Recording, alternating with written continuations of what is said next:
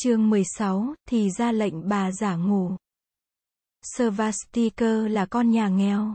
Hồi nhỏ chưa từng được đi học. Năm 12 tuổi, mới bắt đầu được Sujata dạy cho chút ít về văn hóa. Chú nói năng chưa được hoạt bát. Cho nên, trong khi kể lại những gì mà Bụt đã kể, về cuộc đời niên thiếu của người, chú đã ngập ngừng nhiều lúc, và phải nhờ những người ngồi nghe chuyện đỡ lời cho. Hôm ấy ngoài thầy Ananda và chú Rahula, còn có hai người ngồi nghe chú kể. Đó là một ni sư tuổi đã lớn, tên là ni sư Mahapajapati, và một thầy khoảng 35 tuổi, tên là thầy Osaji. Chiều hôm ấy, chú Rahula đã giới thiệu hai vị này với Svastika rồi. Chú rất cảm động khi biết, Ni sư Mahapajapati chính là lệnh bà Gotami, dì của Bụt, và đã nuôi Bụt từ khi tấm bé. Bà là người phụ nữ đầu tiên được xuất gia, và gia nhập vào giáo đoàn của Bụt. Hiện bà làm ni trường, lãnh đạo hơn 700 vị nữ khất sĩ. Bà mới cùng một phái đoàn các ni sư, từ miền Bắc xuống, để thăm viếng Bụt, và tham khảo ý kiến của người, về việc tu chỉnh giới luật của ni chúng. Chú Svastikar nghe nói quý vị ni sư, mới tới Rajagaha chiều hôm qua. Chú Rahula là cháu của bà. Biết bà sẽ rất vui mừng. Được nghe Svastikar kể lại.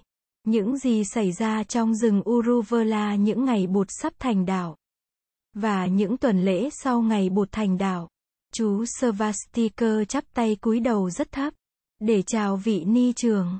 Vì chú đã từng được nghe bụt kể về bà. Và đã có sẵn rất nhiều cảm mến. Và chú có cảm tưởng bà cũng thương chú. Như thương chú Rahula cháu ruột của bà vậy. Nghĩ như thế chú cũng tự xưng cháu với bà. Sau khi giới thiệu bà, chú Rahula lại giới thiệu thầy Osaji Svastikar không nhớ tên này. Dù Bụt đã có nhắc đến tên thầy. Trong câu chuyện mà người đã kể cho bọn thiếu nhi. Trong rừng Uruvela, mắt Svastika sáng lên. Khi chú biết thầy Osaji là một trong năm vị sa môn đã tu khổ hạnh với Bụt.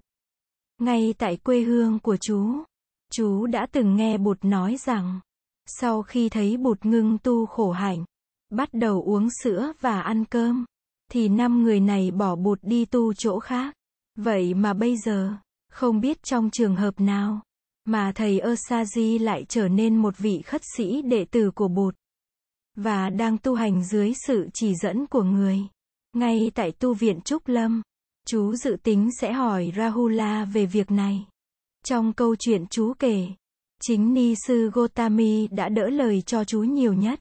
Nhiều khi bà đặt câu hỏi, để chú có cơ hội nói thêm về những chi tiết của câu chuyện. Những chi tiết không mấy quan trọng đối với chú, nhưng hình như rất quan trọng đối với bà. Ví dụ như những chi tiết về mớ cỏ cu sa, mà chú đã dâng lên bụt để người trải làm tọa cụ dưới cây bồ đề. Ni sư đã hỏi, cỏ đó, con cắt ở đâu? Cứ mấy hôm thì con cắt cỏ mới, để dâng cúng cho bụt.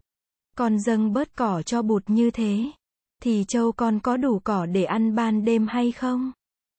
Và con có bị chủ châu đánh mắng hay không? Câu chuyện chú kể đã xong đâu. Còn nhiều lắm, chú xin phép ngưng lại nơi đây. Chú thưa với mọi người, là chú sẽ xin kể tiếp ngày mai. Nhưng trước khi từ giã, chú muốn được hỏi ni trưởng một vài câu hỏi, mà chú đã ấp ủ trong lòng gần 10 năm nay. Có thể là ni trưởng sẽ trả lời được cho chú. Nghe chú nói thế, ni sư Gotami mỉm cười nhìn chú. Chú cứ hỏi, nếu trả lời được, thì ta sẽ trả lời ngay. Svastika muốn biết nhiều chuyện lắm. Trước hết, chú muốn biết khi thái tử Siddhartha vén màn, định từ giã lệnh bà Yasodhara, thì lệnh bà đang ngủ thật, hay là đang giả ngủ. Rồi khi người hầu cận thái tử Siddhartha đem thanh kiếm, chuỗi ngọc, mớ tóc, và con ngựa Kanthaka, về tới kinh đô thì hoàng thượng, hoàng hậu, và lệnh bà Yasodhara đã nghĩ gì? Nói gì và làm gì? Trong 6 năm vắng mặt, Cái gì đã xảy ra? Cho những người thân yêu của Bụt tại Kapilavatthu. Và, ai nghe tin Bụt thành đạo trước? Ai đi đón Bụt? Và đến khi Bụt về, thì cả kinh thành đón rước ra sao? Chú hỏi nhiều câu hỏi thật. Ni sư Gotami mỉm cười hiền hậu nhìn Svastika. Để ta trả lời sơ lược cho chú. Trước hết, là chuyện Yasodhara có thật là đang ngủ. Khi Siddhartha từ giã hay không? Chuyện này để cho chắc chắn. Chú phải hỏi Ni sư Yasodhara. Nhưng theo ta, thì lúc ấy Yasodhara không ngủ. Chính Yasodhara đã soạn đủ nón giày và áo dạ hành để sẵn bên hành lang. Chính Yasodhara đã vào bảo cha nơ, thắng yên cương vào cho con Kanthanka. Vậy Yasodhara biết chắc là đêm ấy, thái tử sẽ bỏ đi.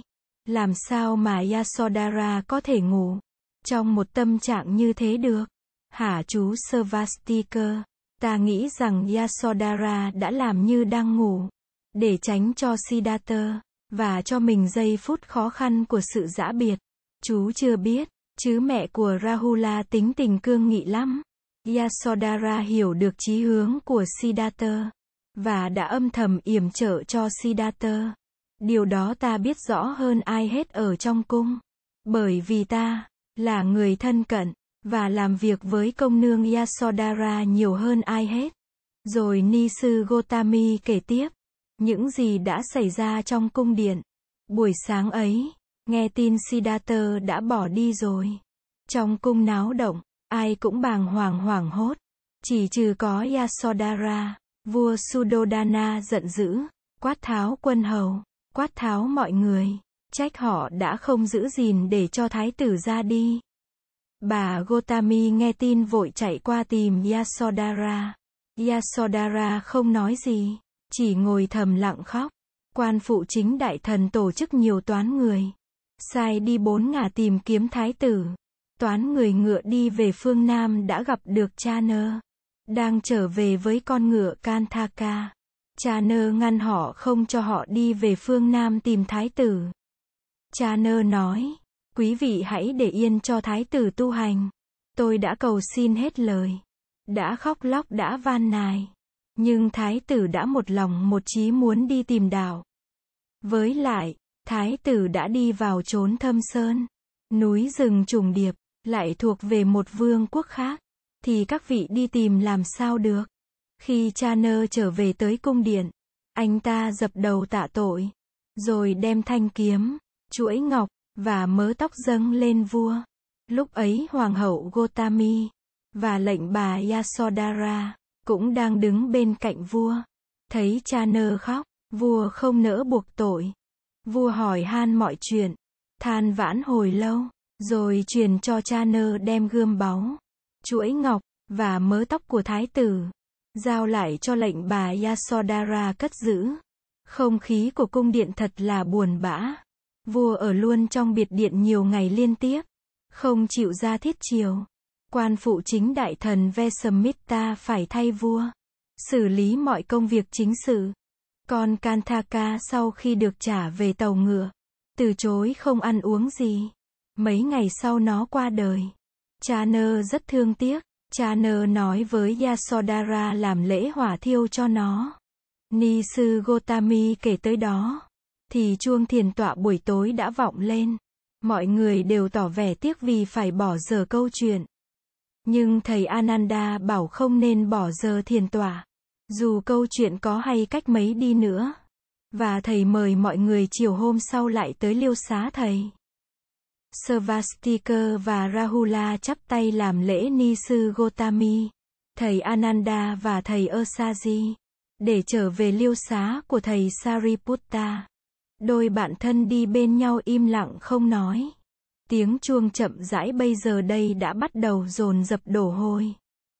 Svastikar theo dõi hơi thở, và thầm đọc bài kệ nghe chuông. Lắng lòng nghe, lắng lòng nghe.